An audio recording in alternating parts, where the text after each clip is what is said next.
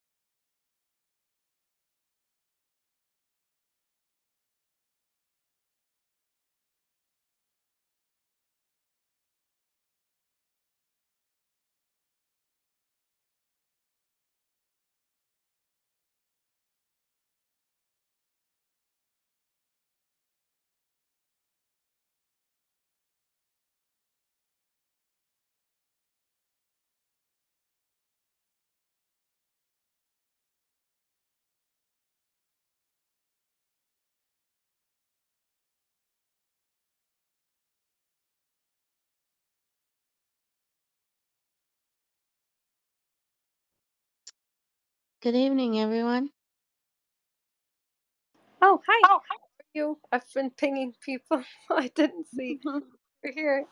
Um, yeah, meet uh, Dr. Cocucci. Um, so um, yeah, thanks for coming. Hello, Dr. Cocucci. How are you? And thank you. Good evening. Please, please call me Emma. It's Emmanuel is my name. So Emmanuel. thank you very Okay. much. Nice to meet you. Nice to meet you too. Really excited to hear about your your experiment. Thank you very much. Fantastic. I'm ve- I'm very excited, and uh, it's a pleasure to have the opportunity to present here uh, our work. Yeah. Um, so for everyone in the audience, we're gonna start in just, you know, a minute or so. Katerina is just, you know, pinging people in and sharing the room. Um, so yeah, we're gonna start soon.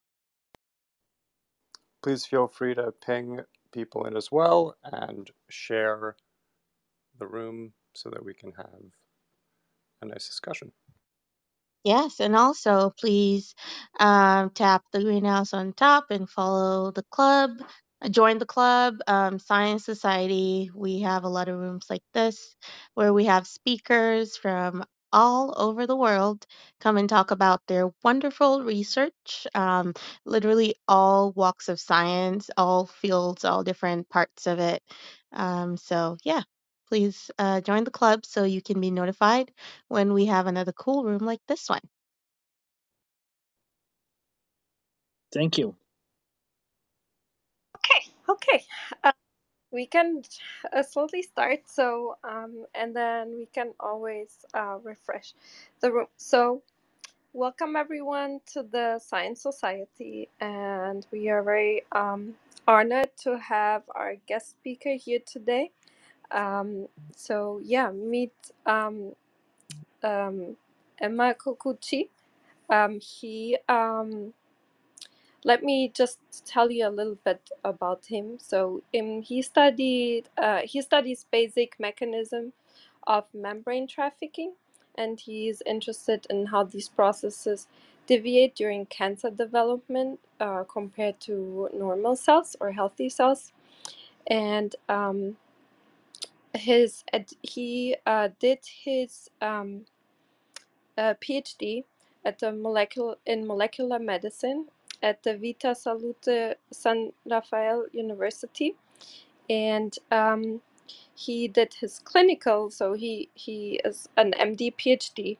So he uh, studied medicine and surgery at the University of Milano, and uh, in 2004 he was. Uh, he did the clinical pharmacology um, also at the University of Milano. He received several awards and um, yeah, and published a lot of very interesting papers. So yeah, we are very honored to have you here today and share with us our your um, one of the newest papers. And I added the um, the open source version of the paper to the room. So if you want to follow the discussion, uh, please go ahead and click the link. And uh, yeah, just the room is recorded, so we can share it with um, members that from Europe or other place in the world where it's currently nighttime or a time that's not convenient, so people can listen to it later. So uh, yeah, thank you, and the stage is yours. Thank you very much, Katrina, for the amazing introduction. It's a great pleasure to be here and uh, present you this work.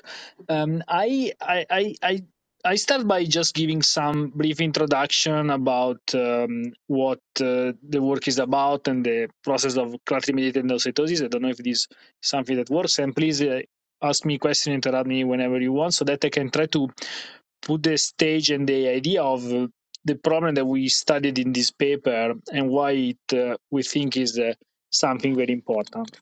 Um, so the, the idea in general is that um, um, clathrin-mediated endocytosis was discovered uh, in 1975 by Barbara Pearse.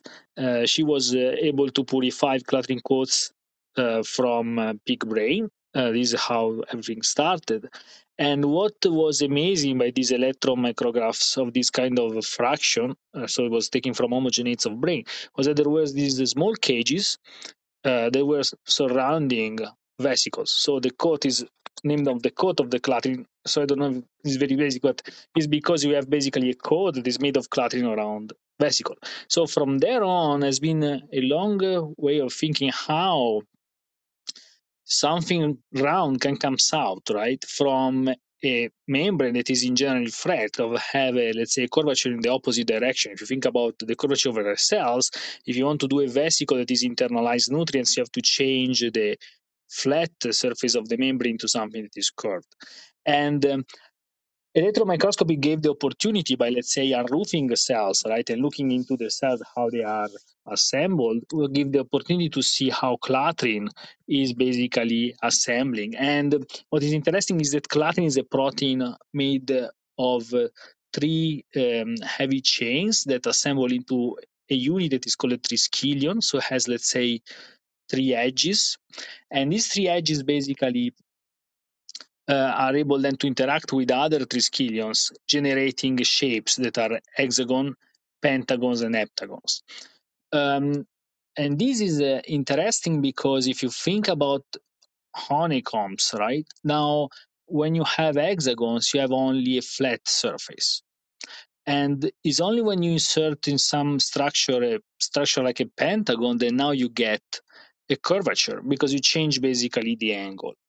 And uh, basically from historically because it was possible to look in the cells and see flat and then structure that are not flat but just have a certain small curvature but are very large patches there was this idea that you can have a complete change from flat into a curved structure by a very sudden change and redistribution of all the clathrin molecules from flat into a sphere um, and this clearly, if happens, requires a very strong change in all the geometry and assembling of the structure and would change several properties. But you have to think that uh, historically we didn't have the instruments that give the opportunity to have not only a very high resolution, let's say like the electron microscope, but also the tiny resolution because the electron microscope give only snapshots of what's happening, but also giving the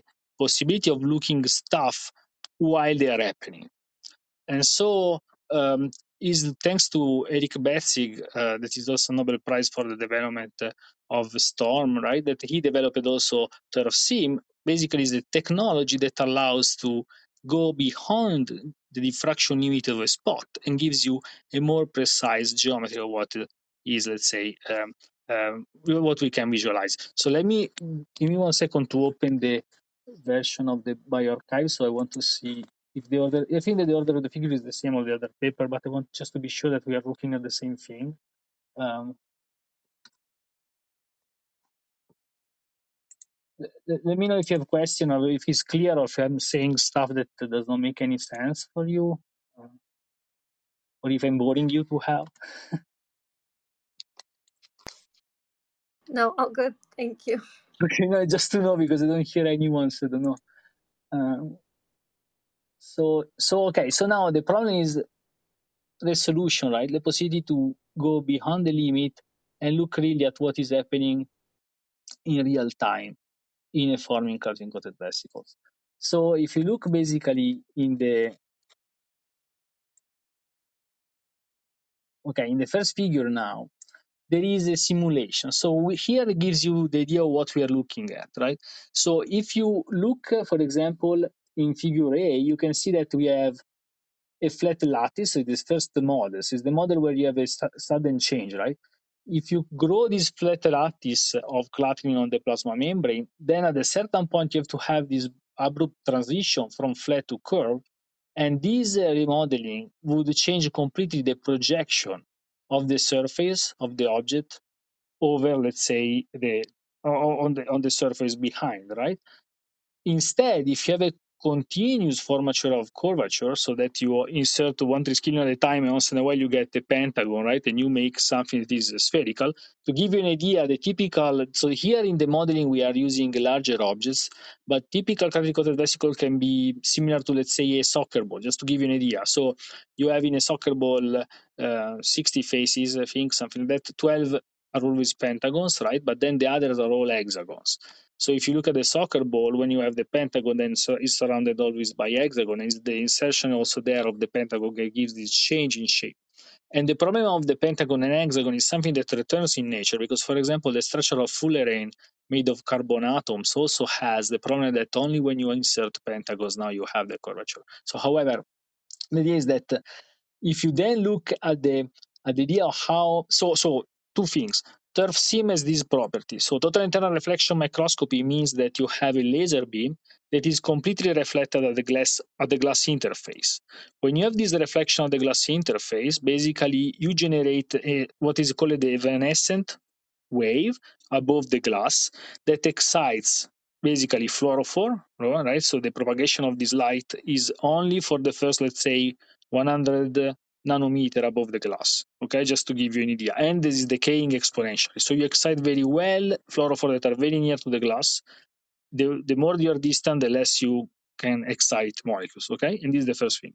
The second thing is that is uh, SIM, so it's structural illumination. So basically, this is uh, we can then go deeper in that, but idea is that uh, by projecting specific shapes over the image that we are watching, we can go behind the normal resolution. So now we can get uh, the pattern of the object. And then we will come later on this so that I can show you better on an image what does it mean. Okay.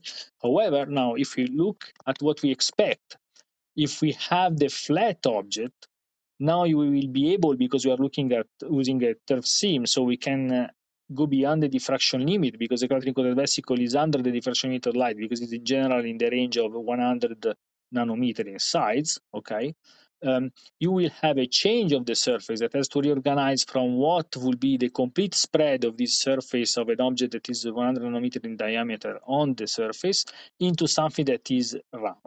Instead, if we have the continuous growth, we are just growing over time. So now if you think about this from a, an intensity perspective, what is happening is that in one case you will have the intensity that grows a lot because we are looking at the TIRF-SIM. So when it's flat, it's always very near the glass, the molecules. So we are exciting all of them. And upon changing the shape, now you will excite less all the all the object, right? Instead, in the case of the of the constant growth, we have an increase in intensity and then an equilibrium because the molecules are also getting out from the TIRF field, right?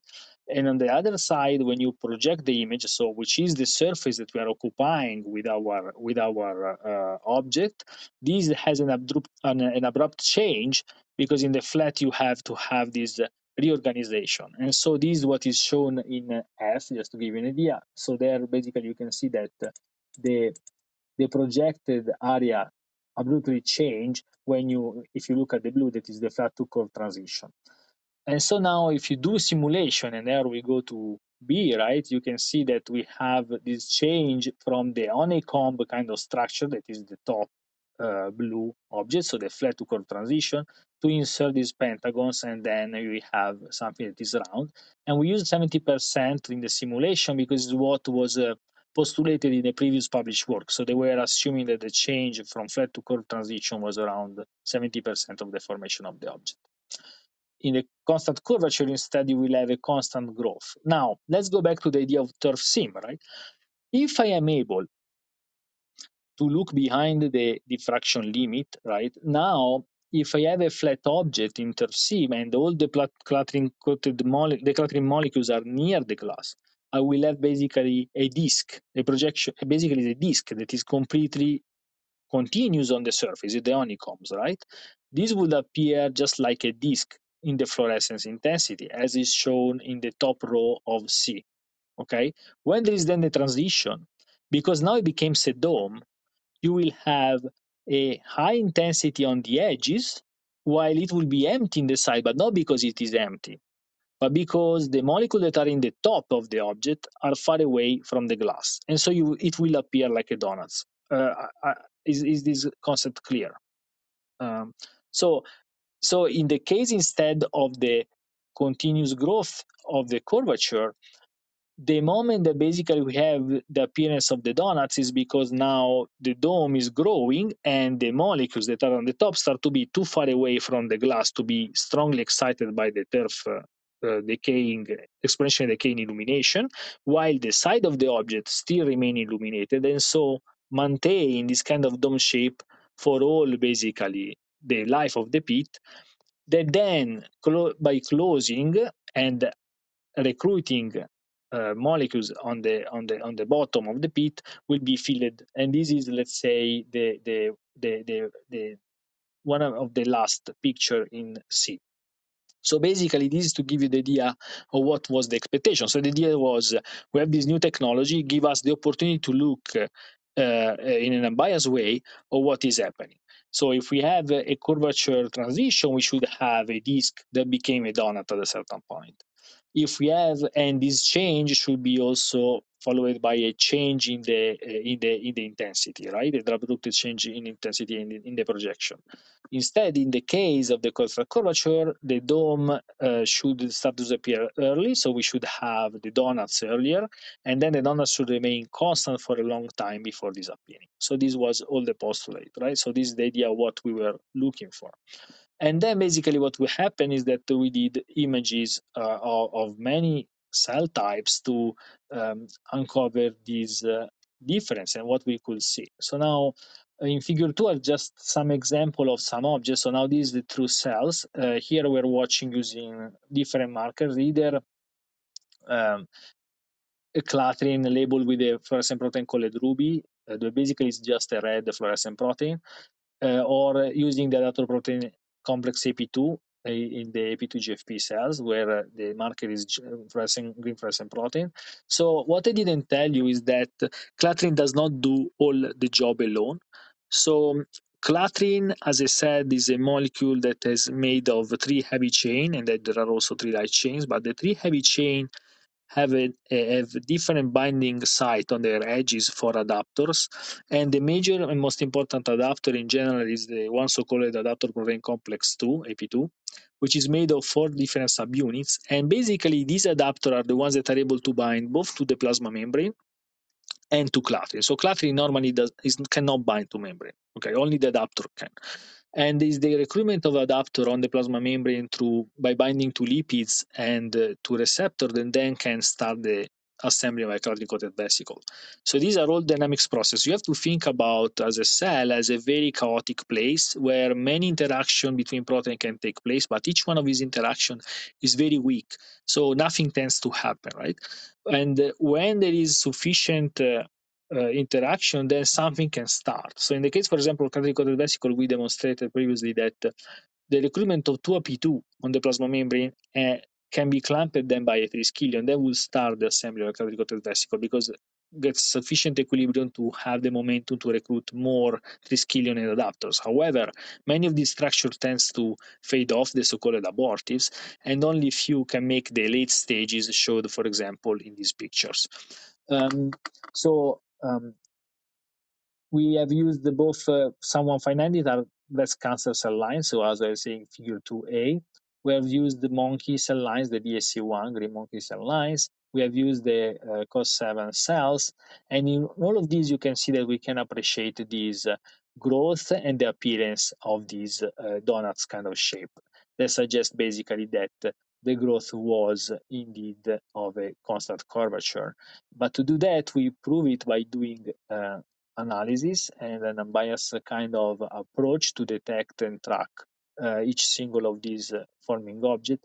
And basically, what we did was, was to align this object at the first frame where donuts was appearing and then look how the behavior was happening um, before and after it right um, so in figure three, basically what you can see is that we have the projection, how the area change over time in the concerned cells and how the donuts appear. And so you can see basically that the maximum uh, area appear around the, the uh, 80% of the completion and basically shows that there is a constant curvature. Um, And you can see again the idea of the donut is that basically because we are breaking the limit, the diffraction limit of the intensity, uh, sorry, the diffraction limit of the light, you can see basically in in B uh, that uh, we can discriminate the two edges of the donuts, and they are basically apart uh, roughly 100 nanometers. So this shows basically the diameter of the of the vesicle. Do, do you have questions? Do you want to Yeah, I have a question. Of, I spent a, a good deal of time doing all atom membrane protein simulations at some point. Um, I'm curious about the is there a preference for the adaptins? Is there a preference for lipid composition in terms of um, polyunsaturation or fully saturated? Do you know? It's a very, it's a very fantastic question. So the the the, the very interesting. I mean, is is very interesting. So the the plasma membrane is rich in a, a phospholipid that is called the phosphoinositides, and the adapters binds. uh, So the adapter AP2 binds uh, very well to the phosphoinositide PI45. So the the the, the phosphoinositide PIP2, so called. So basically, as the uh, phosphorylation on the position four and five of the inositol ring. And this is uh, very important because during the maturation of the vesicle, actually, the composition, the lipid composition changes, and there are phosphatases that change it from PI4-5 into PI4, and these change the equilibrium Mm. in the structure because the AP2 will tend to detach when the vesicle basically is nearly finished. And another protein that is called auxilin can instead bind very well to the phosphoinositide 4. And this auxilin brings also then with it a, a, a, an ATPase, Hsc70, which basically are able to uh, turn, twist the clathrin triskelion uh, in a in a clockwise direction and basically uncage the, the the coat from the vesicle. So it's very it's very important what you are bringing up. So yes, sure. So there is a huge uh, regulatory complex uh, uh, um, complex uh, kind of regulatory uh, steps in the formation of the vesicle. Plasma membrane in general are enriched into, into the phosphoinositide 4-5, while, for example, endosome have more uh, the PI4, uh, the PI3, for example. And so the during the transition for the 4-5 to 4 and then in 3, basically there is a, a change in the lipid composition that uh, follow the change of the kind of compartment that the vesicle is going to be uh, embedded in, right? So I think is a is a is a very good question. Thank you. Yeah.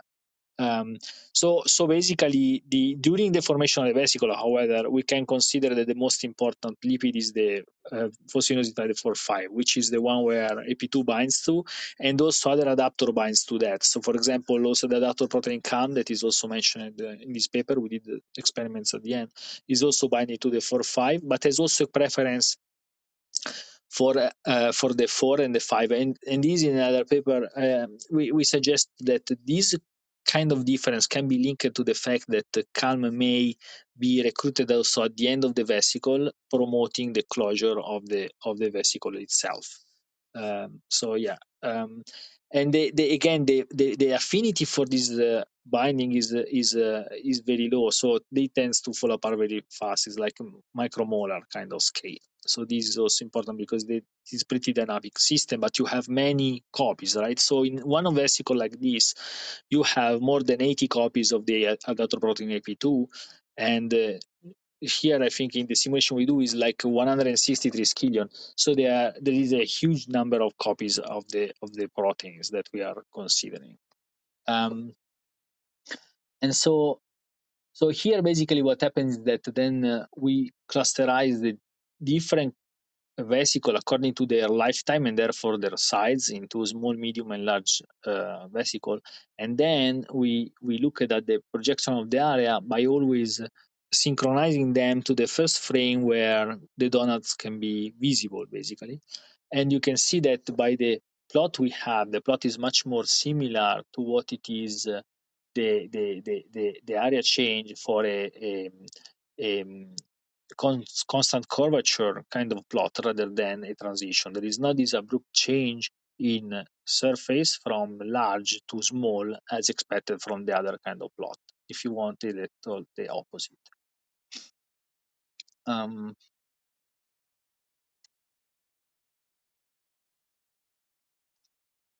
then fundamentally uh, in figure 5 we show something that is uh, again similar giving the idea. So you have to think so uh, i want to put some uh, context here. Um, it was very difficult for us to publish this paper uh, because it it was a period when we started to do this work that uh, the the field was extremely excited about this uh, uh, flat to curvature transition that uh, clearly if you ask us uh, uh, this is not really happening. This is our clearly our belief. There are groups that thinks completely the opposite compared to us. And it was very difficult for us to to convince reviewers. So many of the experiments we have done many are repetition of the same concept because was very difficult to come through and to make the people understanding how uh, these flat to curve transition actually does not uh, uh, really happen at least in the general so let's say we cannot assume it for any kind of vesicle but let's say every vesicle that we detected and tracked in a cell and also in the embryo of drosophila that you can unambiguously define as a single vesicle growing alone uh, there where there are no other vesicle very near it so that the signal is not perturbed by any other kind of structure is never doing uh, a, growth that is resembling the model of the uh, flat to curvature transition. Is always much more uh, similar and uh, can be let's say suggested to be just a constant curvature uh, object. Um, and so here basically we demonstrate that uh, the, the, the, the, the experiment is again to show that, that there is not this kind of change considering the intensity um, of the of from from from what is expected from flat to curve. So again, this is what I was uh, discussing before, right? So if you have an evanescent field, if you look at A, you are exciting very much only the proteins that are very near to the glass. The more you're distant, the less intensity uh, you can collect from these uh, molecules because they are not excited by the laser, right? And then when you close the vesicle near the end, you excite again many molecules because are the ones that are very near to the glass that are closing the vesicle. And uh, again, when you have the constant curvature, you should expect that you have uh, the you you reach more a plateau because you, the molecules that you are adding basically are the one that you are losing on the opposite side, and then you have again an increase. And basically, again, the the, the behavior that we get is much more similar to the uh, constant curvature, where you have more or less an increase and then a plateau rather than what is happening or expected from the flat to curve transition when you should have an abrupt change also in the intensity that should decrease when you rearrange from flat to curve objects. Um, well, so I'm curious. Um, yeah, please. What what what what was the the controversy with the reviewers, or what? I mean, I'm missing an appreciation of of um, of the actual controversy? Yeah, the controversy was that basically, um, if you look, uh, if you look uh, in the papers published in the last, let's say, uh, two three years, so before our work came out, so it, our work remained in bioRxiv for several time. Um, there was many reviews, for example, from other groups that were saying that uh, uh, the important things to be studied was uh, how flat to curve transition was taking place and what were the molecules involved in this flat to curve transition, right? So when we were coming out saying that flat to curve transition did not really happen, right? And the the, the reviewer were just uh, uh, didn't really accept the data for what they were because they were not just believing that what we were saying could be true. That that basically was the, the, the, the, controversy. So they were not believing that uh, could be possible that in reality was not existing the flat to curve transition and were just a model of uh, constant curvature. That was basically the the difficulty for us. So there was, let's say, like a, a, a, dogma, and people were believing just a certain kind of view, and were not allowing us, for example, to to to share our work. Well, yeah, I mean, I have, I've lived through that frustration before, but um, I want to. Um, just get a better picture of what you mean when you say there was no transition. Uh, Maybe I must have missed that. What uh, and So, so if you look here, like if you look at figure 5a, right? So if you assume that there is a flat to curve transition, right? And you have, let's say, 100 molecules when you have the uh, the, the the the assembled object, right? And when you are at 80% the of the object, you have to rearrange this flat object, right? All the molecules, basically 80 molecules around the membrane, into a curved object, right? Now, because the diameter of the object would become, let's say, 100 nanometer, the molecules on the top of the object will be far away from the glass. Okay, so flat to curve transition means that uh, you have to break all the flat object that is made only in hexagons, right? As we discussed before.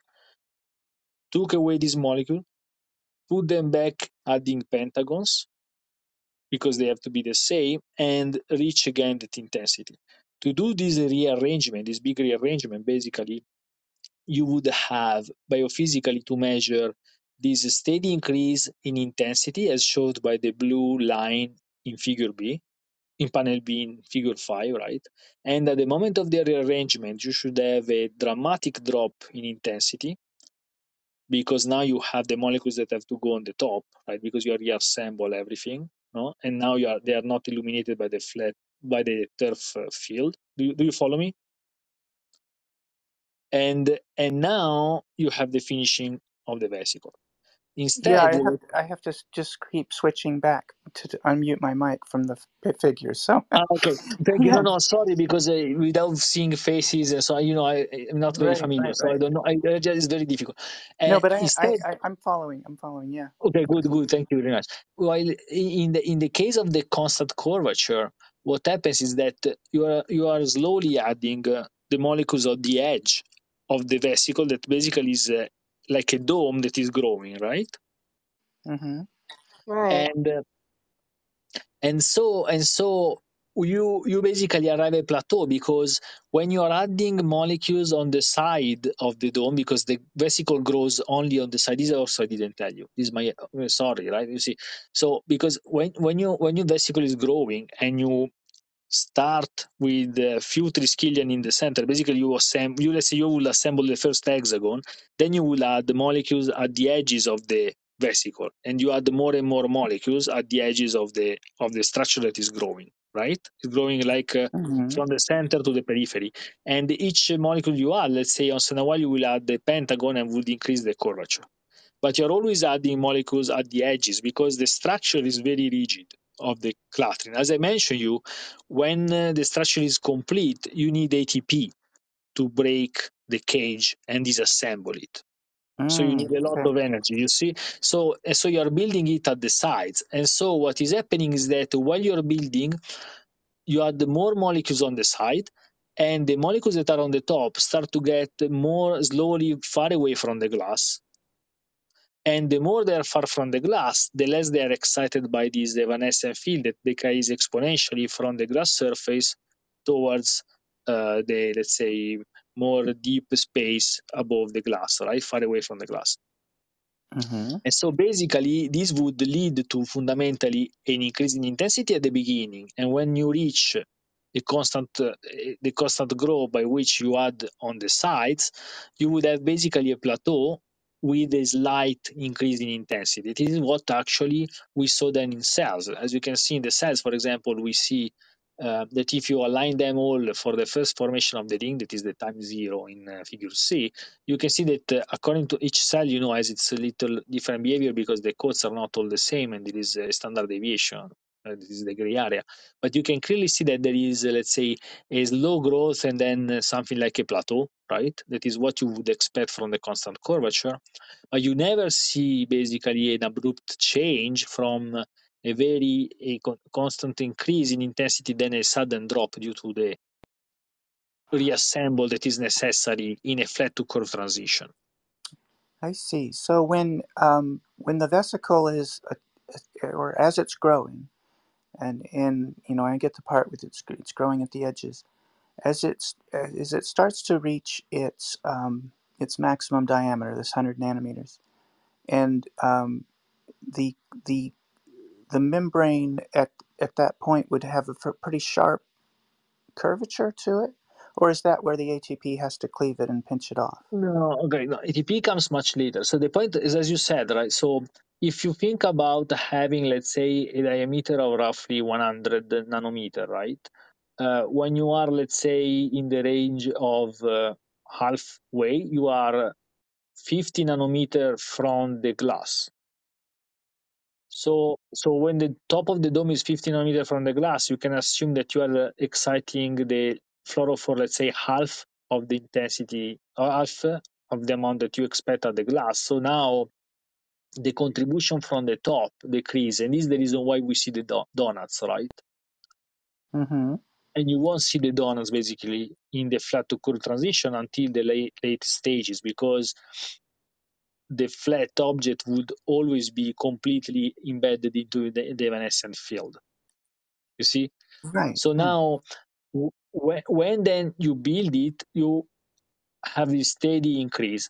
When then you have the vesicle that is complete, nearly at the pinching phase. So let's say when you basically see the complete circle, right? So when basically the vesicle is finished and uh, another protein that I didn't talk about yet, that is dynamin, is coming and is pinching the neck of the vesicle, releasing the vesicle.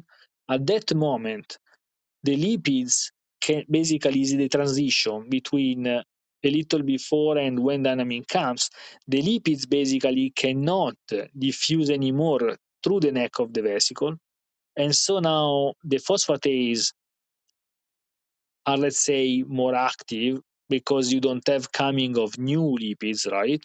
And so now you start to lose the concentration of the phosphoinositide for five towards having more five or four, and now you get more four actually, and now you get the change in the composition.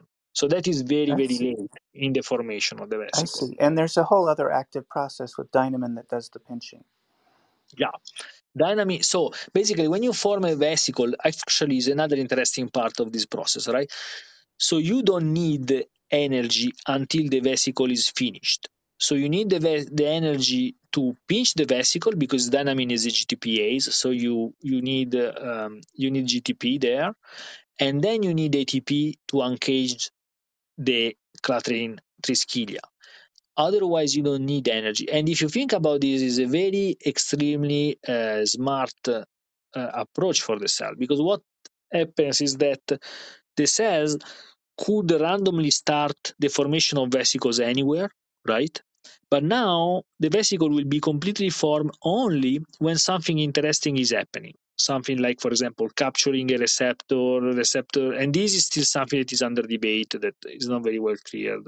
Uh, so there are receptors like transferrin receptor that do not signal transduction, but seems that a vesicle that is empty, so does not have a receptor and so on, tends to fall apart. And this is the reason why I was mentioning before that there are so-called abortives that are structure that don't make to becoming a vesicle, but fall apart much earlier than what we are measuring in these papers. In this paper, we don't measure any object that we don't think that became a vesicle. So every one of these objects has a lifetime that is consistent with becoming a vesicle.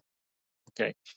Uh, I don't know if I'm clear, um, because Mm-hmm. so so there are objects that fall apart in the first uh, five to twenty seconds of the life of a clathrin coated vesicle, and the clathrin coated true clathrin coated vesicle, let's say, usually are longer lived than twenty to thirty seconds. Are in the range of the, the perfect one, let's say, is assumed to be one minute with one triskelion recruited per second, something like that. Okay, this is the, the general idea. So so so I'm talking about falling apart of object in the very, very uh, uh, early stages of assembly. And this can be very useful, right? Because a cell can start uh, a vesicle anywhere. And then the only one that are able to proceed are the ones that are useful because are internalizing something. So the cell spend energy only when it's internalizing something that may be useful for uh, uh, itself. So I think that is a very Interesting. interesting Yes, yes. Um, the so the hexagons about what's their length scale? Ah, um, so I so if you go to just yeah, so uh, so each triskelion actually is very interesting. So the triskelion um, is a, is an arm, right? So it has has basically is a is an object with three uh, legs, right? And be, from one to the next leg is roughly 40 nanometer. That, if you think about from a cell perspective, is very huge. So, because uh, a, a transferrin molecule, for example, that is the protein that brings iron and gets internalized by clathrin coated vesicle, is in the range of 5 nanometer, right? So, from one edge to the next of the triskelion, there is roughly 40 nanometers. So, now if you look at the hexagon, uh, yeah, I, I would say that you have basically 40 nanometer between two the two opposite edges of the of the hexagon, but there won't be. I think so because basically you have to think that this is on the round surface. hmm So for, yeah, so about a 40 nanometers, but then the whole vesicle is is only 100 nanometers. But that is the so that is the that is the uh yeah it's more so that is the diameter so it's 120 The diameter of a clathrin coated vesicle of let's say 63 triskelions these one that are shown here are a little larger uh, the the point that you have to think is that uh, the the distance we can check maybe my measure my the measure that I am telling you is maybe is a little larger than expected but you have to think that this is on the surface of the sphere It's not the diameter on the sphere so it's longer Yeah, yeah, yeah. Um, I. So, so this we can takes check it because but this you know the beauty of clathrin coated vesicle i think is that we know so much about the structures and uh, the done by cryo em and so on that all, uh, it is very interesting because you can really do all these uh, cool measurements and count the number of molecules and get all this quantitative biology and correlate it with uh, um, structures and dynamics by imaging that becomes very interesting because are a very good model to study how things happen and may, maybe you know i i, uh, I may be wrong well, so are they fairly regular in size? Then I, I guess from the geometry they they should be, but so um, they are different from for sure tissue to tissue. So, for example, the the one that were purified by Barbara Pearse at the, at, in the 70s uh, were from brain, and brain generally does much smaller coats. So, what happens is that no matter what, if you want to close the vesicle, you need roughly 12 pentagons. You you cannot close a structure with less than 12 pentagons. This is what you need, right? Now, the more hexagon you put, the larger will be the structure. So the smaller one that is uh, thought to be, I think, is the so-called barrel. And so this is like uh, like a small barrel, and basically this has the, the minimum amount of hexagon together with the pentagon. So we are talking about I think 36 triskelion total. Okay. Um, the typical one that we assume that we see in uh, in um, cells and we use as an example of typical object is in the range of 63 triskelions so it's the so-called the soccer ball right?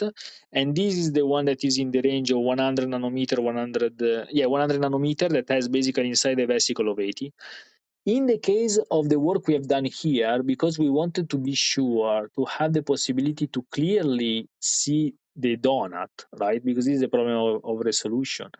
We run the simulations on vesicle with made of 140 triskelions or 180 triskelions, and these are the pictures that are shown in uh, B and D of figure one.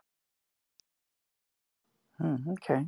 The, the the the the the the imaging part we were able to discriminate the distance you see on the donuts. If you look at the figure, I think uh, the example, for example, is the figure three, for example, uh, of 100 roughly nanometer from one edge to the other. So maybe are in that size or a little smaller. You see 100, 122, depends. The maximum area 122. You see the minimum we can discriminate is 100 nanometer. So these objects that we are studying here are fluctuating between 120 to 100 nanometer edge to edge. So they may be a little slightly larger than the, the, the traditional uh, soccer ball, and may and they are let's say in agreement with the size of 140 triskelion uh, and 180 triskelion shown in the figure one. So they are a little larger. So each cell, mm-hmm. let's say, can build vesicle with uh, that are slightly larger or smaller than than the typical soccer ball, and also the small one can be present. So the only way to unambiguously tell you which uh, size the vesicle you are working with is uh, is to have, let's say, a calibrated microscope where you can actually count the triskelion that you are recruiting in the vesicle. Mm-hmm. And that, oh, go ahead. Sorry, yeah, go ahead, go ahead. Oh, I was just going to ask. So the time scale is it takes about a minute for these things to form. Um, traditionally, uh, what you yeah what you would say is that uh, is that uh, one minute is roughly the the lifetime of a Clathrin coated vesicle. There are some again, you know, it's not a. I mean, it's not something that is always exactly the same. So there are some that can take a little longer, depend also on the cell line, depends on the you know depend on the size fundamentally of the vesicle. You can assume that uh, you have the recruitment of one triskelion per second. This is roughly what is assuming. If you want to do, you know, a approximative evaluation, but again, the average is let's say 45 to 60 seconds. There are objects longer lived than those. There are objects shorter lived than those. But let's say when you are looking at 60 second codes is a, a, a code that is most likely the size of a soccer ball. So this one that are a little larger may takes a little longer yeah as you can see for example in the case of uh, you know of the uh, figure two you can see that the, the, the, object we show we show in bsc1 that there tends to be uh, the, the, typical one studied uh, in the early 2000 you can see that they are in the range of 48 to 60 seconds 48 42 and the ones for example in COS7 seems to be a little longer in time. Takes 120 seconds the one that we show. So there is clearly a variability in the in the lifetime of the objects. And depends on i mean on many factors that but let's say for example this is one of the reasons why it's difficult to conceive that uh, coated vesicle are the only way to recycle uh, membrane at the synaptic terminal right? Because uh, it will take too long to make coated vesicle to recycle all the synaptic vesicles right? So there are many other mechanisms involved there. I guess I'm also curious if uh, lipid rafts interfere with the process, or is it does it generally happen um, in the more in in um, more fluid membranes? No, yeah, so the lipid rafts are not involved in the formation of Clathrin coated vesicles. Usually, in lipid raft, you have the segregation of GPI anchored protein. Mm-hmm. These are the ones that usually are in lipid raft and uh, in general uh, high rigidity tends to result into the formation of flat objects on the plasma membrane yeah uh, I would, also of I would think it would be here mm-hmm. but if the length scale is large enough it may capture them but then you'd be taking receptors or whatever you know was in the raft you know with you so but you know the the uh, the the mm, the beauty of this system is, for example, that the receptors that are captured by uh, coated vesicle are receptors that in general have motifs, um, peptide motifs that binds to the adaptor protein complex AP2, to the adaptor CALM, for example, or to clathrin itself. So in general, the protein that binds uh, in general to the adapter. So in general, for example, the, in the case of AP2, the typical motif is the so-called tyrosine motif.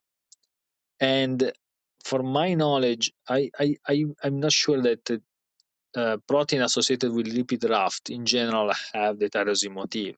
Instead, for example, protein associated with lipid raft usually are internalized through other mechanisms of endocytosis, for example, the so-called uh, uh, CLIC or or the one, for example, of cholera toxin, right, caveolae or other kind of stuff like that, because they are, let's say, different kind of mechanisms. This mm-hmm. for my mm-hmm. general knowledge, but uh, because they are GPI anchored protein and they usually don't get in through clathrin. They're clathrin independent endocytosis. For example, I'll give you an example. Um, EGF receptor has a tyrosine motif and is generally internalized through clathrin. However, if uh, the concentration, the stimulation of EGF goes above a certain threshold, and now the stimulation is too high, and um, clathrin cannot, let's say, do the job internalize all of the receptor.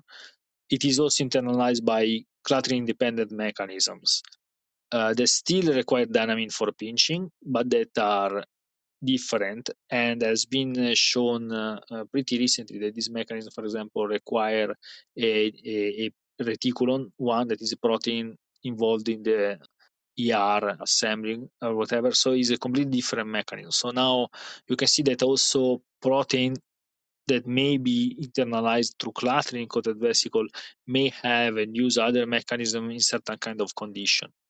Uh, and EGF receptor, for example, is one of those. So may, maybe also the opposite. So the, the idea that was that is one of the general thinking is, for example, also cholera toxin that is a typical uh, molecule that is internalized by mediated endocytosis. Uh, the idea is that if you give very low concentration of cholera toxin molecule, they may be internalized to clathrin. But now, if you give many molecules that tend then to uh, assemble or cluster, now you have internalization through pathways that are not clathrin mediated. And so there is a, also a problem of those that can change the way of internalization take place. I don't know if it was uh, helpful. no, it's fascinating, fascinating. And uh, yeah, so so yeah, so um, uh, yeah, so so the, the last thing I can I can share also that I think is interesting. So the, on the on the plasma membrane, we don't have only these nice clathrin coated vesicle that forms very organized and so on. There are also still flat objects, right? Because because everything started with the idea that if you look at the plasma membrane and you you can see by electron microscopy flat patches of clathrin that are just hexagons. So are those clathrin coated vesicles? No, these are so these are plaques. We call them plaques, and they are internalized to through completely different mechanisms that requires actin, for example, and are involved in uh, in uh, in uh, integrin uh, assembly. However, for some of these disorganized objects, has been shown that on the edges of these objects clathrin coated vesicle can form, probably by breaking their linkage through the flat part and start to form a dome. And if you look, for example, in figure 7, here we showed that if you look at how, uh, so you can have, you have patches and you can see that the patches of clathrin completely correspond to the patch of AP2. So if you look at figure A, you can see that the yellowish and the cyan picture completely overlap and also their profile if you look through these uh, lines. So this suggests that AP2 and clathrin are together there all the time.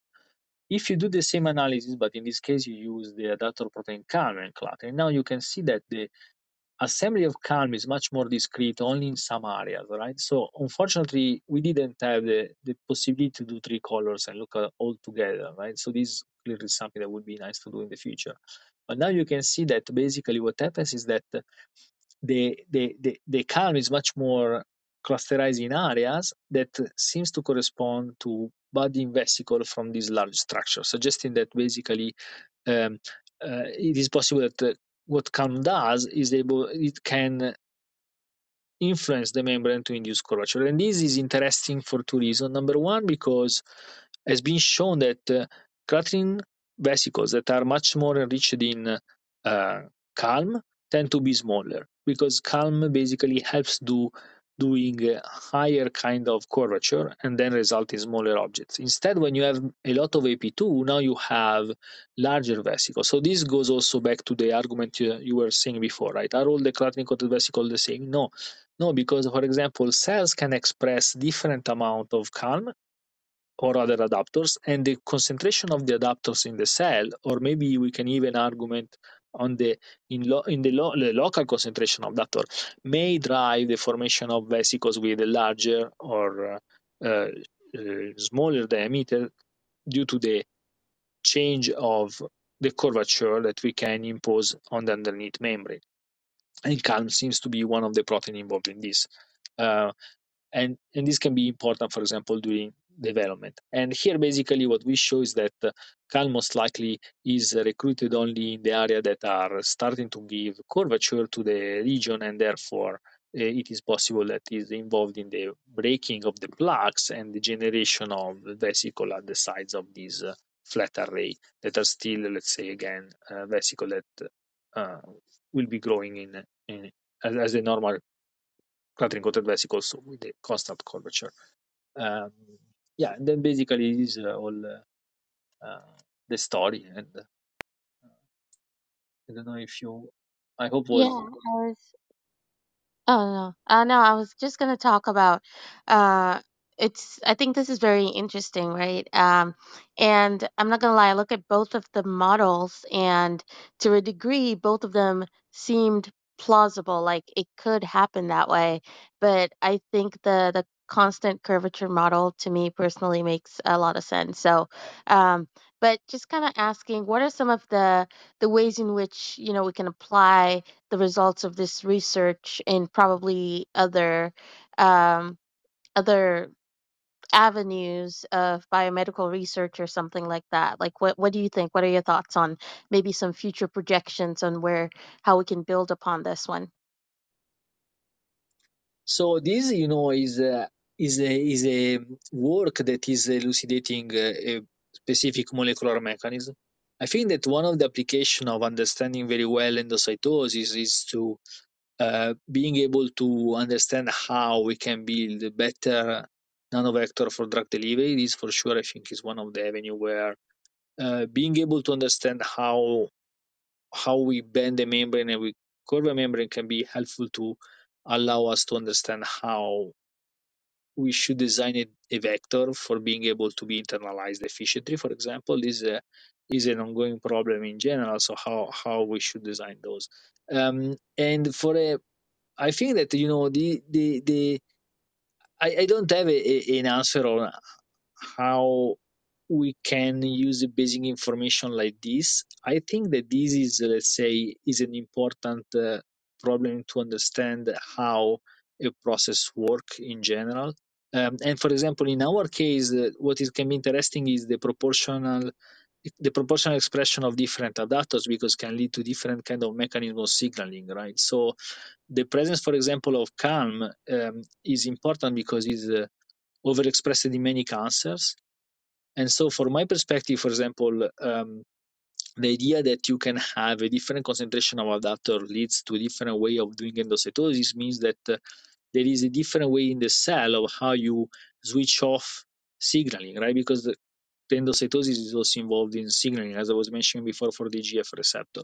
So in this case, understanding uh, which is the relation between uh, receptor stimulation and endocytosis and which kind of object we are going to build according to the different uh, expression of adapters can lead to understanding how differently we can use, for example, drugs that can block signaling can be uh, a good avenue to treat, for example, uh, form of cancers, right?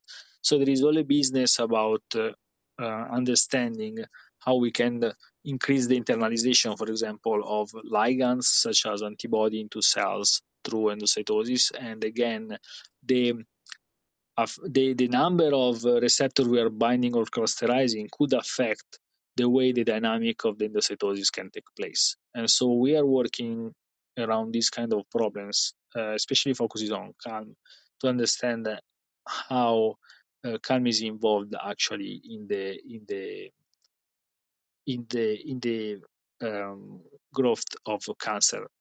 Uh, again, um, the interesting part for our perspective perspective in the lab is the fact that uh, the amount of CALM can help forming clavicle vesicle within in the increase of membrane tension. And this is important because uh, during migration or when cells are extremely round now the tension is maximum. So having more CALM can be more helpful for uh, forming vesicle there because you have more tension. Um, and therefore the ability to change this kind of uh, proportion may lead to decreasing the ability of certain kind of cells of internalizing nutrients, for example, and maybe we can def- develop more drugs that are more cytostatic than cytotoxic, for example, for in, in cancer, and therefore slow down a disease rather than and and, and target only cells that are, let's say, uh, cancer cells, without affecting too much the rest of the cells that maybe don't need really this kind of mechanism because they are not subjected to such stress or membrane tension. I don't know if it was a good answer. Yeah, no, it but I was. hope that, No, no, no. It, it uh. Yeah, no, I was. Oh, and uh, sorry. Go ahead. no, no, go ahead, go ahead, please, please. Oh yeah, no, I was just saying it makes total sense, right? Um, because if you're looking, for instance, um, cancers that are specific receptor positive, right? And you're talking about the interaction between um, membrane receptor and vesicle formation, like things like that. It definitely does um, kind of consult drug formation um, and thinking about how some of these particles can be up, like be taken into the the cell to react on pathways that are occurring within the cell. And when you understand exactly how the cell works, it makes it easier for you to design certain um, therapeutics that attack certain specific different types of cells. So, um, yeah, I wasn't trying to like put you in a hard spot when I asked that question. I just thought it would be nice maybe to have that um, on record, you know, as part of the recording, like explaining exactly how this can be applied. But it is very important research um, because the people who create um, drugs and who do research on um, diseases, they have to understand the basis of it, exactly how these mechanisms work, because that's how you can figure out a specific um, point in the pathway that you can attack and hence maybe inhibit something. So there are a lot of drugs that inhibit certain pathways um, that um, contribute to cancer. So, for instance, the the the drug tamoxifen, right? So that one, it basically blocks the the, the formation of transcription, um, trans, transcriptional. Uh, um, it, it blocks basically the transcription that occurs within the cell nucleus. So when that happens, is that yes, you have the uh, the the the the the transcription factors in there, but there's no gene expression, and that is kind of how it, it it like helps to regulate um, ER positive cancer. And so if we didn't know exactly how that pathway works, we don't know what part of that pathway to attack. So it's definitely really important um, research. And I just want to thank you for for sharing that. But yeah, thank you. Thank you. Yeah, yeah, no, you know, yeah. So, so yeah, I think that the the you know the the, the endocytosis as a and the membrane trafficking is something a little overlooked in general from uh, perspective of uh, drug targeting. And uh, I think that there are coming out more and more works where it's demonstrated that the modification of uh, the expression of protein that are involved in trafficking actually have a huge impact in the cancer growth.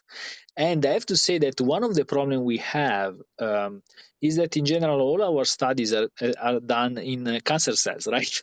So that that is a that is a little a contradiction because then it's difficult to know what is really the uh, normal cell behavior. But I can tell you, for example, already when you look at cells, um, HeLa cells, for example, have a very small amount of CALM.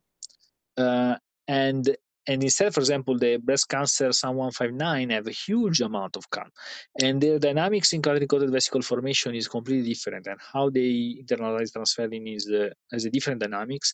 And this is part of the reason why there are also controversy between the studies done in different groups, right? Because they're using completely different models that have completely different expression of proteins, and um, I, I believe that understanding how, as you were saying, right, understanding how this process works, and you have to think that uh, forming a critical vesicle require like like something like more than 60 proteins, right, that are orchestrating and interacting one with the other.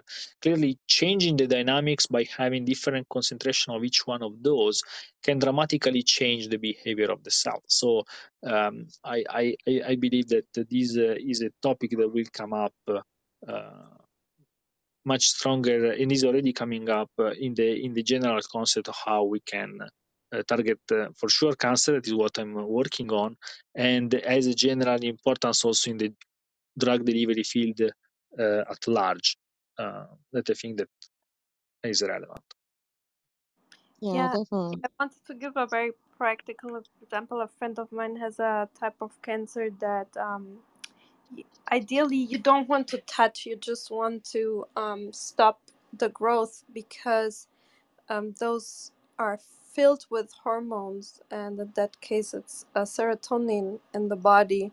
So if you touch it and um, with some sort of drug to destroy the cancer, it can release such an amount of hormones that you will just die immediately. So the approach for those type of cancers is to ideally just completely stop the growth but leave them alone uh, so there are various types of these. So this would be, for example, a very practical approach to just stop the growth instead of killing the cancer. yeah thank you I have a question, a simple question regarding the uh, geometry. Uh, it seems that um, uh, you're uh, artificially making a sphere. Is that correct? From the uh, uh, uh, hexagons, or you you have mixture of hexagons and other things. But but but on the paper seems to be you're showing the hexagonal skeleton. Do you have a mixture hybrid of like hexagon, maybe pentagon, something? so the the hexagon and pentagons are the let's say product of the assembling of objects that basically are just like uh, um, that are that are triskelion. So are like uh, uh, objects that have uh, uh, three legs Uh, so so uh, yeah, you mean you so mean the basically? oh, okay, so the basic so the basic so the problem of this paper here you know is that there is not a drawing of the basic unit.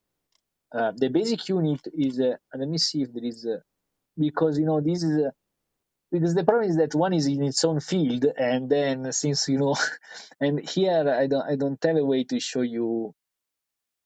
Yeah it is never a picture. So basically the the um, the basic unit is called the triskelion and clathrin triskelia and basically is uh, an object that has three legs let's say. And i don't know i mean it's, it's uh, funny because I, i'm italian but the symbol of uh, this island sicily is so called triskelia as well. Basically the triskelion of clathrin are called for that uh, uh, mythological basically the mythological uh, god that has a, a, a the head in the center and that has three legs that are really three legs that have basically the uh, the knees right in the middle. So has the leg the knees and then the foot right? And then the triskelion of clathrin is very similar. So i have the hub in the center and then has the three legs that are basically built into two parts and then an extension that is the beta hinge that is basically the foot and is where it binds to AP2 and There's they a are there's a really good picture on the Wikipedia entry for uh, Clathrin. There's some good structural pictures. thank you I have a, a question. The uh, so in your uh, results that you presented are sim- by simulation, right? No, so so the simulation is uh, required so we did the simulation to build to to to help the audience to understand which is the result that is expected so we said if you have a flat lattice what would be the expectation using this instrumentation and if we have a flat lattice that then does a flat to curve transition and what is the expectation if we have a constant curvature So we did a simulation.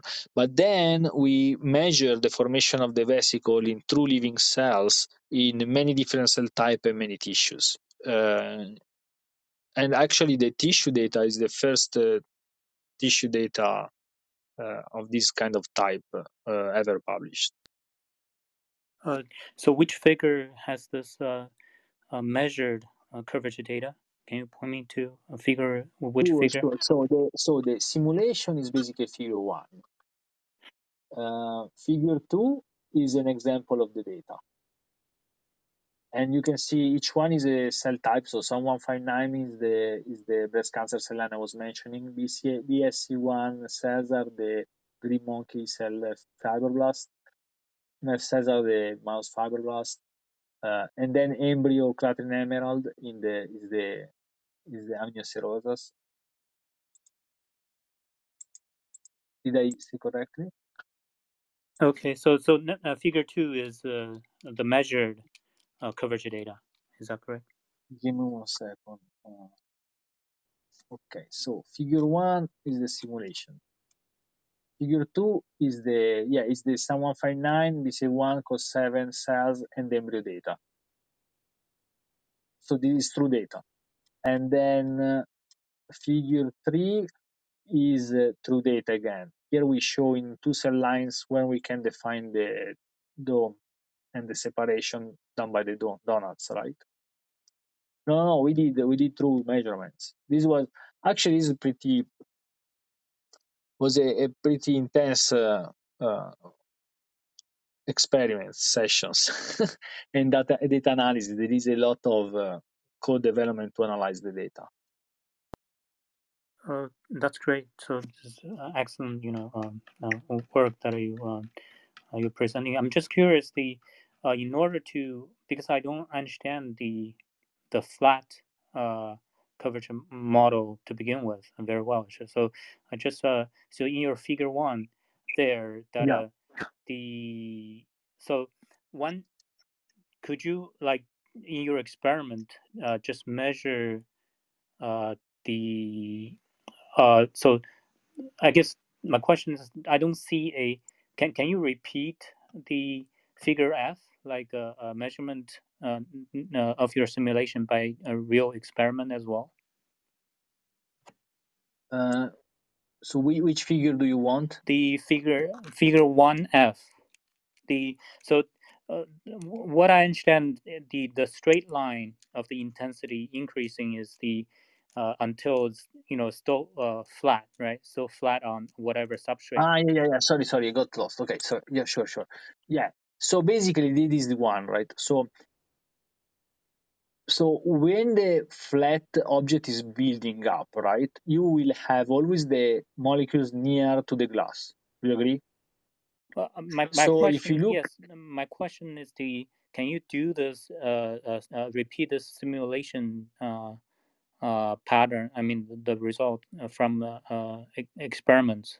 Is that uh, uh, ha- ha- are there like uh, experimental data uh, show this uh, pattern as well?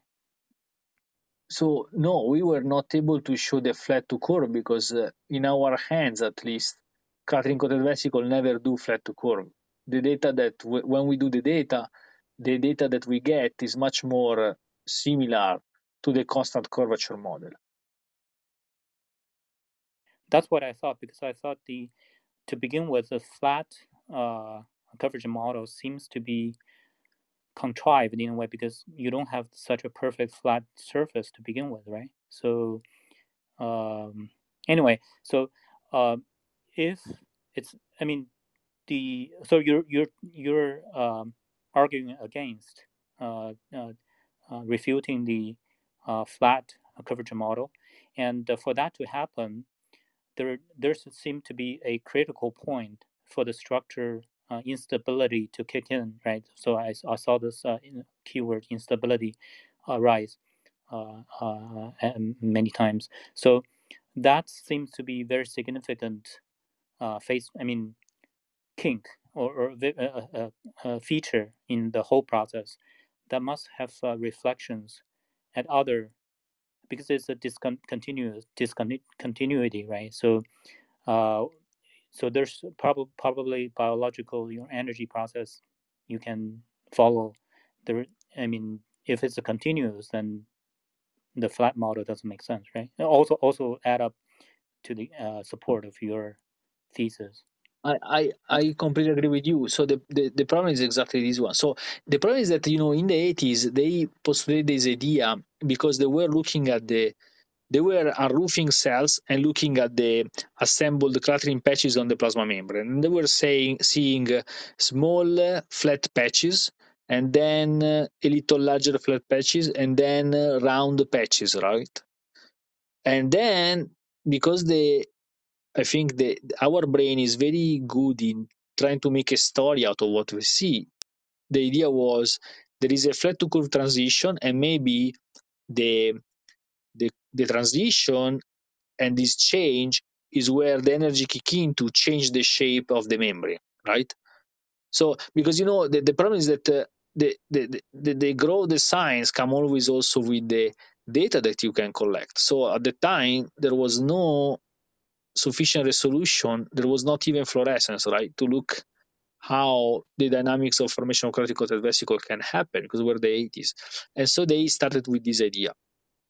And then basically, this uh, there was a big debate because, as you were saying, there is a strong, let's say, um, instability that is necessary to move from the completely flat to the spherical object that is very difficult to reconcile because you would have a, a completely destruction of the structure and then reassembling of it. That is very difficult to conceive right? So people were saying when they did then the structural biology of clathrin were saying it's impossible that they can this can take place because when the triskelion assemble they don't disassemble so easily atp is necessary. So there was a lot of argument against this model already. And then lately in the 2000, uh, I think 15, 2018 came out a series of papers saying that they were using correlative microscopy, so EM and uh, total internal reflection microscopy, claiming that this technology was now able to solve the problem because there was the dynamics and the electron microscopy. But in reality, this was false because it was again a way to look at uh, the uh, picture in EM and try to make a story of the picture looking that, that we were seeing without actually having the continuum the continuum measurement of how the vesicle is developing over time.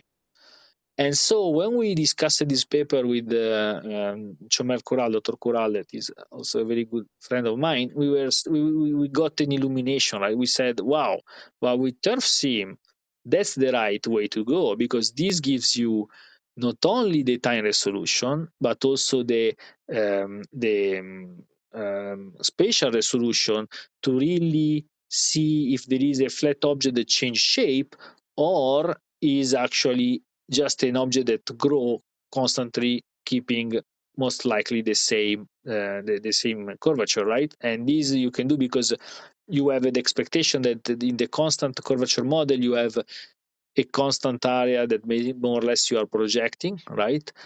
And this is what is shown in the second part. And then the intensity change and reach a plateau and then slightly increase again as I showed you later, right? And so and so from that, let's say in an unbiased way, what we did was just to collect data to understand if our data was going toward one or the other option pretty unbiased. Let's say we come from a school because we both were, uh, just to give you some background, we both were alum, we, we were in the lab of Tom Kirchhausen, and he he's one of, the uh, major contribution in clathrin vesicle field and uh, many structure uh, work about how clathrin assemble and then move to microscopy and so on. So we are embedded in this kind of environment where we were a little already more towards the uh, the the constant curvature model, but let's say our experiments are unbiased in the way that we had the model and we said, let's measure it and let's see what we see, right? And what we saw is something that is uh, much more in agreement with the um, constant curvature than with the uh, flat to curve transition. Now, clearly, you that, can. Sorry. Uh, go ahead. Sorry. No, no, it's fine. It's fine. Yeah.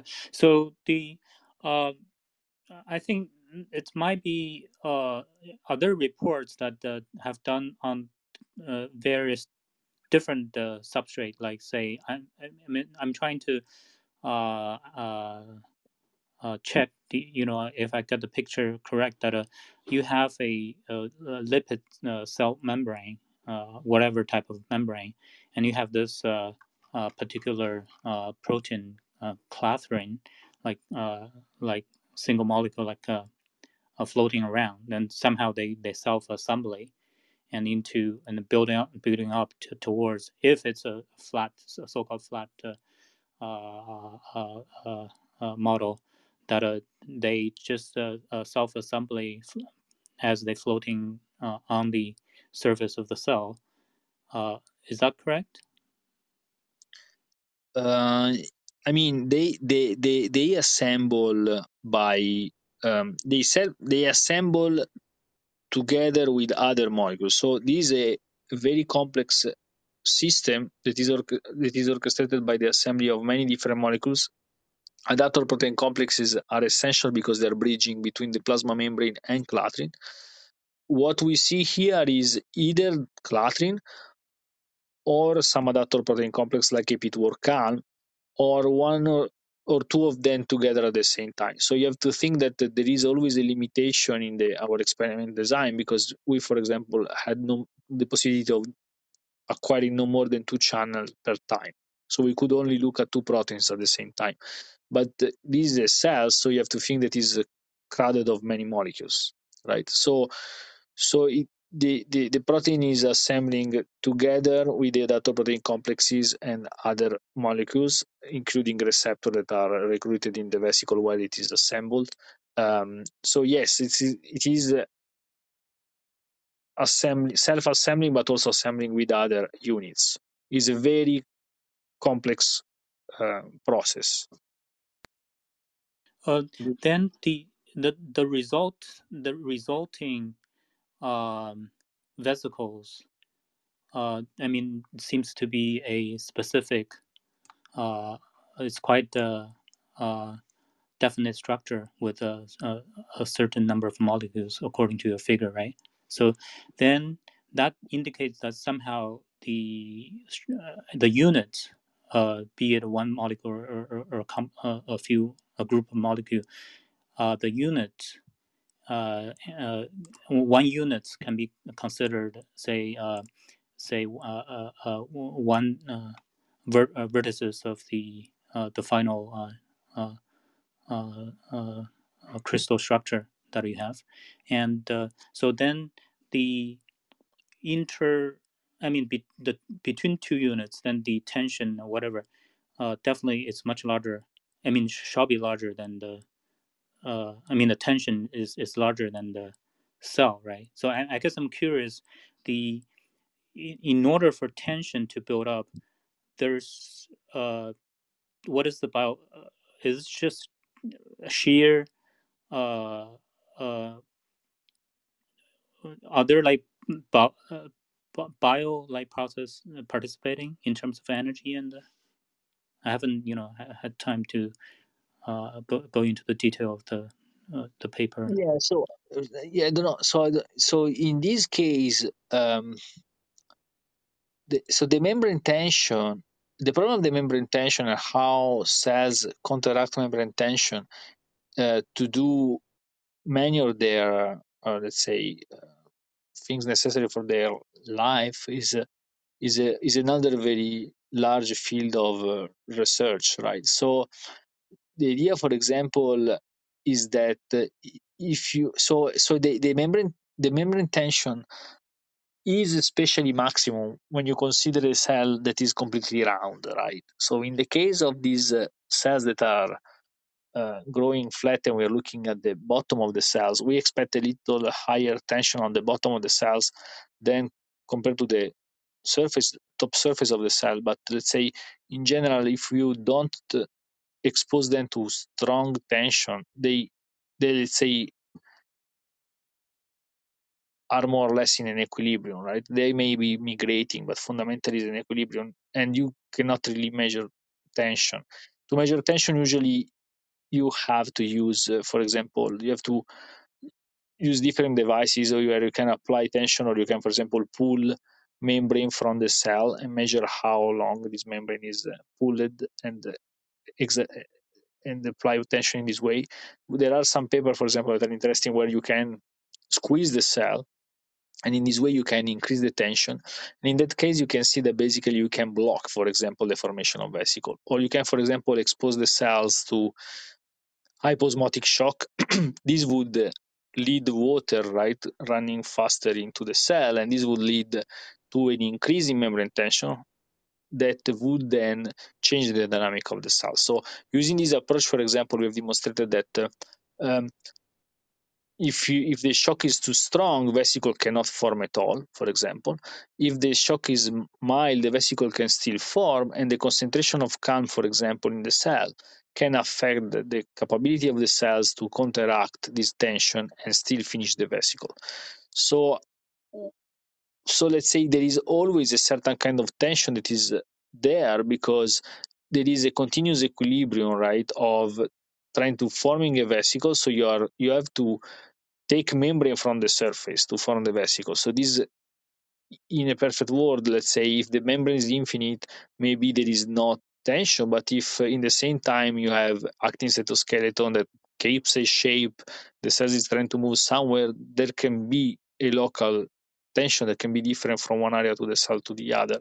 And this may depends also how the cell is attached to the substrate where the cell is moving, right? So in these experiments, we didn't uh, measure in the same time tension uh, in general. With, so so I cannot comment on tension in this context. If this was the to, question, otherwise it got lost. well, I, I just to add to that, what's really cool about the Clathrin structures is, you know, to think of the soccer ball, they they bind along the edges of the uh, of the hexagons and and uh, pentagons. They um, what it leaves is a fairly flat surface on the faucets for the membranes. So it's a pretty strategic uh, approach to um, to avoid having to induce uh, a curvature on the membrane per se, because they get uh, compartmentalized and, and segmented. It's really kind of cool. yeah, I think is is yeah. I tell you, I I find this structure extremely fascinating because this uh, is extremely there is a lot of geometry and uh, and there is uh, you know there is a lot of uh, information about this structure. So so it's possible really to look at them and correlate what is happening in the code in real time with the the the the, the electron microscopy picture and the structural information that we have about about the object. So and and uh, coming back to what you're saying also yes the the, the membrane is uh, is is is retaining to the vesicle right? And and the vesicle is slightly smaller. So there is there are interesting paper where they reconstructed by cryo em the vesicles and then you can see that the sorry, all the coat, right? So the coat plus the membrane inside. And you can see that basically the membrane tends to be more on one side of the coat, most likely because it is more near to the portion of the Clathrin coated vesicle where it starts to grow and then is clo- closed down in a way that is not completely symmetrical. It's, it's pretty interesting uh, work. Um, and uh, and so I mean, yeah, I think I think I think this is fascinating how they assemble. Um, hi, Emmanuel. Uh, I've been listening to your presentation. Uh, really great stuff. Um, so I have like a couple of questions. First one is that you used um, Storm, and as far as I know, I think Storm can actually go to like 15 nanometers resolution. Just wondering, like, what was the limiting factor for you to obtain about sort of like 100 uh, nanometer resolution if you there was a possibility for you to go deeper, or were you compromising the temporal resolution um, uh, to like you know getting the kind of uh, act- like lateral resolution that you would get from those um, from those discs? Um, yeah, that would be my first question. Uh, thank you very much for the question. I, I, I agree with you. So so our system is a, a SIM system. So um, the advantage is that um, we can relatively faster build an image than compared to Storm, where you have to sample each single point, right? And uh, so I think we had an advantage in time resolution using this system. Um, still, we used uh, six to nine images for each one of these plane, and this is the reason why, despite we have a good uh, time resolution, uh, still we have a, a, a, frame. I think every three six seconds, and this uh, clearly is uh, limited compared to having a, a, a, very detailed time resolution. So let's say as in everything. Um, you, there is always a trade-off, right? So the more images you would acquire in SIM to get the perfect resolution, the more you will tend to bleach faster your sample, the more will be difficult to get more uh, coat over time that forms, the less uh, images you will get per time point, the less uh, resolution you will get, but the longer you will do imaging.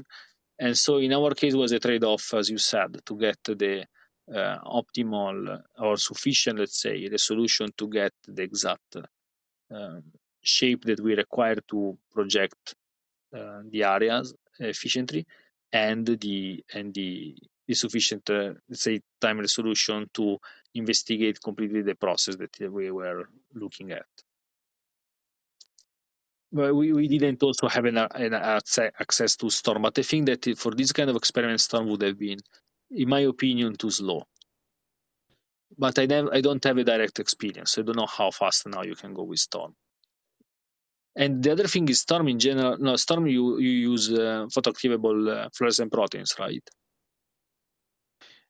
Yeah, I think so, and I think STED might also Yeah. have like faster sampling rate as opposed to Storm, but I can be wrong. I think uh, Palm and F Palm might be kind of slower. Uh, I don't know how well they do with regards to resolution but Mm. but yeah i think with storm you're basically trying to compromise um like you just said like you know the the resolution to like resolving the lateral resolution will be a difficult will, will might take some time when you go um for smaller uh, wavelength so my second question was that maybe um, considering this kind of obstacle, was there during the study was there pos- like um, um, at least a, an idea to kind of increase the vesicle side? You mentioned that CALM actually, uh, or depletion of CALM, um, increases the vesicle size. So, uh, in order to overcome this resolution, this uh, the resolution problem, uh, was there? Um, did you actually consider maybe reducing CALM so that you can kind of verify um, the sort of like the flat lattice to like the pit formation uh, theory um, because like I, I believe that you know if you have conclusive evidence that you may not be even even be forced to do simulation so um, just I'm just curious like uh, um, if you actually try to regulate the the vesicle size Uh, It's a very interesting and uh, uh, nice idea. So we didn't uh, thought to explore this direction um, because also we didn't want to perturbate the system. So we want just to give the measurement of how the vesicle are forming in general. And so this is the reason why we explore different cell lines, expressing only markers that, to our knowledge and our experience, do not perturbate how a clathrin coated vesicle form normally, because we wanted to give uh, experiment that demonstrated the, the, the, the model that we were looking at was the most near to reality, right? Uh, but yes, so the yeah we I so it's known, you know, for example, that if you deplete CALM, you get also let uh, coated vesicle um, depend. Okay, depends on the cells. So if you if you deplete CALM, you get larger vesicle in general, and this has been demonstrated. But we didn't. I told you we didn't think to change the behavior of the cells to try to investigate the the the, the system in the most kind of natural way possible. This is also the reason why we look at different cell lines to try to give a paradigm of how the clathrin coated vesicle form without perturbating the system too much. That was the idea. But I think is a is a is a good possibility to let's say maybe change the proportion of some adapters to push having larger vesicle for example or or uh, uh, slowing down the process per se right that could be also useful because if you would be having less molecule recruited per time point maybe you could uh, acquire more images and get a higher resolution I, I that are possible approaches that could be explored i think it's a good idea Thank you. Gotcha. Gotcha. Thank you for that. Uh, and also, I guess like you kind of answered this indirectly, um, but um, besides the you know kind of playing around with the with CALM and other kind of um, or sort of like the triskelions um, the co- concentration that can basically aggregate and form these vesicles or at least like cleave off these vesicles. Um, is there any kind of mechanical way to kind of regulate the vesicle size. Um, think that you probably covered uh, a couple of these, but I'm just wondering if there was a method or approach that can actually increase the vesicle size using uh, mechanical forces. I am not aware that anyone has ever been able. So, so the problem is that you know the the only parameter that can tell you if the vesicle is larger is uh, the intensity of the fluorescence of the clathrin coats that are assembling. Uh, I don't know if anyone have tried to see if uh, so. So when I was looking, for example, at the assembling of uh, vesicle in the presence of uh, uh, sorry, so assembling of clathrin coated vesicle upon increased in membrane tension by hyposmotic shock. I was looking at clathrin, but in that case, my experiment were not calibrated and the cells were transiently transfected with the uh, clathrin uh, marker. So I couldn't um, unambiguously uh, understand if the increase of membrane tension would result into larger coats. But I could say that more CALM because the CALM was instead the gene edited protein, so was always the same per cell. That there was more CALM recruited uh, per clathrin coated vesicle to close the vesicle. Um, and this, I agree with you, would be a very interesting experiment that one could do to see if the change in membrane tension would lead to larger coats. And I would say that most likely this will be the case because now it would be more difficult to close the vesicle. So now you will build a larger vesicle because the curvature will be uh, less uh, high and so will be more easy to close even if there is a higher membrane tension. Uh, but yeah, to my knowledge, I don't know if anyone have ever tried to do it in a calibrated way to being unambiguously able to say how much larger the coat is forming upon membrane tension increase or other mechanical stresses that, that I am aware of.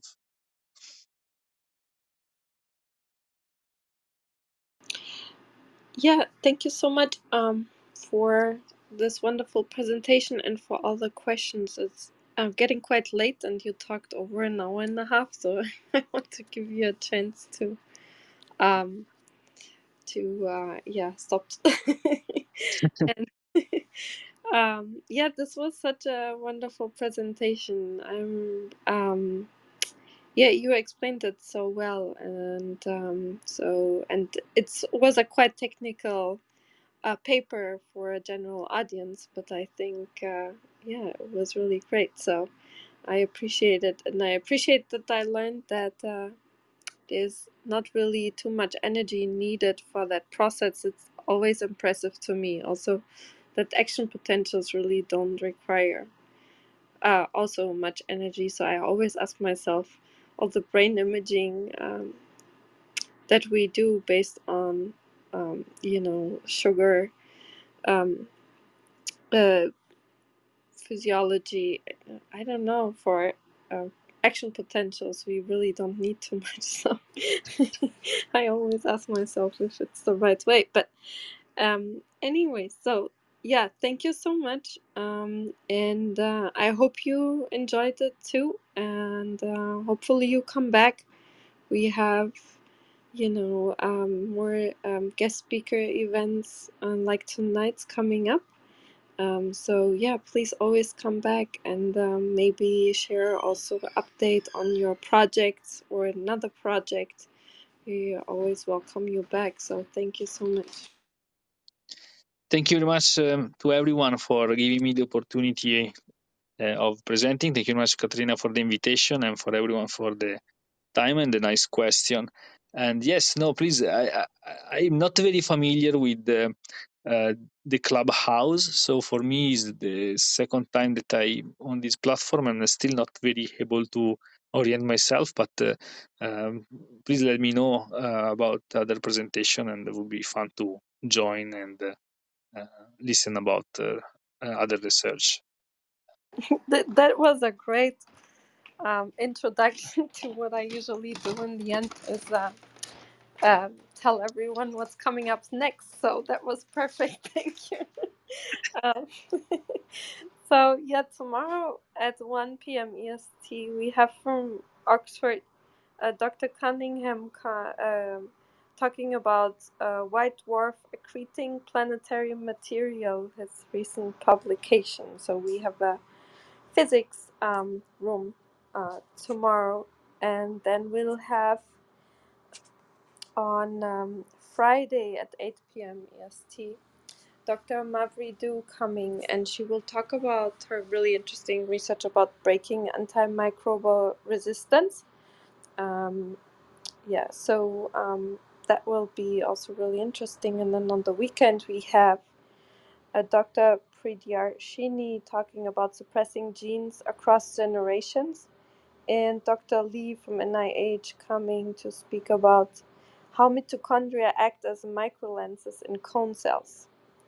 And yeah, next week we'll have how neurons find their place during development and many other um, time crystals and how Google makes them with Charles um, Choi. So yeah, we'll have a lot of rooms covering different um, areas of science and technology. So yeah, follow the club and um, hopefully I see everyone back. And thank you, Uh, Emmanuel, for this yeah. wonderful evening. Uh, actually, Yeah, thanks, can I uh, just uh, ask one more question, uh, Emmanuel, if you have time? I actually I just wanted to also uh, say my appreciation, Emmanuel, and uh, it's a, a really uh, fascinating that the presentation you give on the very interesting work, and uh, especially there's a, a lot of uh, I think in your paper. I mean, I see the also uh, mentioned by Serena the uh, Wikipedia link. I saw the the stackable like structure,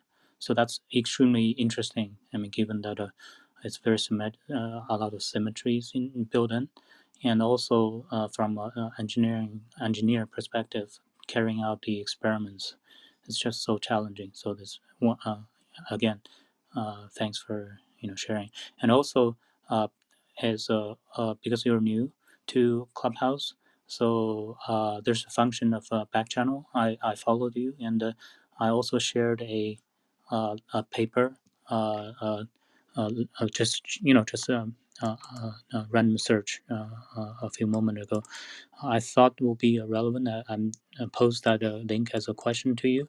The title is the thermodynamics and dynamics of the formation of spherical uh, lipid vesicles. So apparently the constitute uh, the units of that vesicle is uh, lipids. So so it's definitely different from uh, your your work here. But I'm just curious what what's your comment on the uh, because we're limited by time uh, of this session. Yeah, really looking forward to. Uh, uh, uh, more uh, interesting uh, presentation viewers. Yeah, thank you. Uh, sorry, Hanson, I, no, allow me to cut in.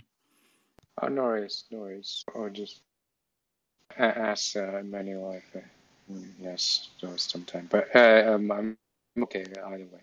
No, thank you. I really appreciate it, uh, Emmanuel. Molto grazie, professore Cocchino. Cocucci, permesso. Th- thank you very much for uh, for the paper. I, I will I will look at it. I, I, I don't I'm not familiar with that uh, work yet. Um, and yeah, if someone wants to ask other question, I'm uh, I'm uh, happy to answer if you want. And I would like to thank you again very much for the for the for for having uh, appreciated. And I hope that the, the work, and I hope that uh, I, I was uh, able to to explain it uh, enough. you know, um, thank you. Yeah, it was quite interesting. Um, I definitely learned a lot from it, and um, yeah, I always try to look at what are some of the possibilities moving forward, building upon this research, and they're endless, honestly. So, um, it was a very interesting topic. Thank you so much, Katarina. Yeah, um, just wanted to thank you again and um, have a great evening or morning or day wherever you are around the world. And uh, yeah, hopefully hear you again soon. Thank you so much. Yes, Bye. thank you. Good night, everybody. Good night. everyone. Ciao, ciao. Good night. Bye bye. Thank you very much.